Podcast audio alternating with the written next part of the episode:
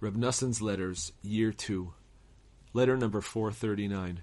With God's help, Wednesday, Noach, Rosh Chodesh Cheshvan, 5604, Breslov. Greetings to my beloved friend, whom I love as myself, the learned and illustrious man of standing, the holy fruit, Reb Avraham Dov Ber, may he live. To him, his wife, and all his children may they live. Peace, life, and all good. Amen. Praise God, the days of the festival passed peacefully and a little joyfully.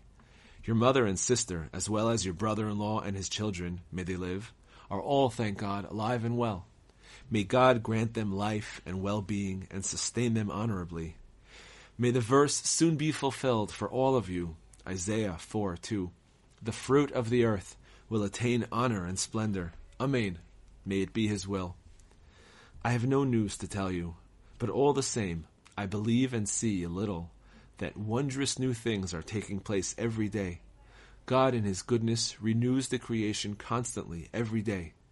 For the person who makes the effort to look at this, the changes are occurring every day, and they are all hints to remind us to draw close to God. So it is written in the lesson at the end of two years, Remembrance, Likutei Moharan 1, 54, that a person must bind his thoughts to the next world in a general way and in all the details of his life, and focus his attention every day on the hints that God sends him.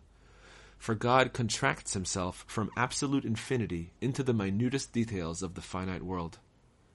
Pay very close attention to, to every lesson, every conversation, and every hint contained in his holy teachings and stories. Happy is the person who holds on to them. Study them over and over.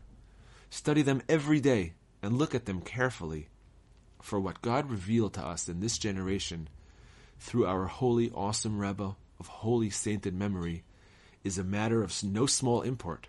Do not let it grow old for you, God forbid. These teachings are original, new, wondrous, and awesome in the extreme, and they are constantly new every day, all the time. They call out, proclaim, and reveal God's divinity in the world, and that the whole world is full of His glory, and they reveal a straight path and awesome advice to each and every person, wherever he may be. I very much want to elaborate and continue talking about this, because it is necessary to speak only about this every moment of every hour of every day.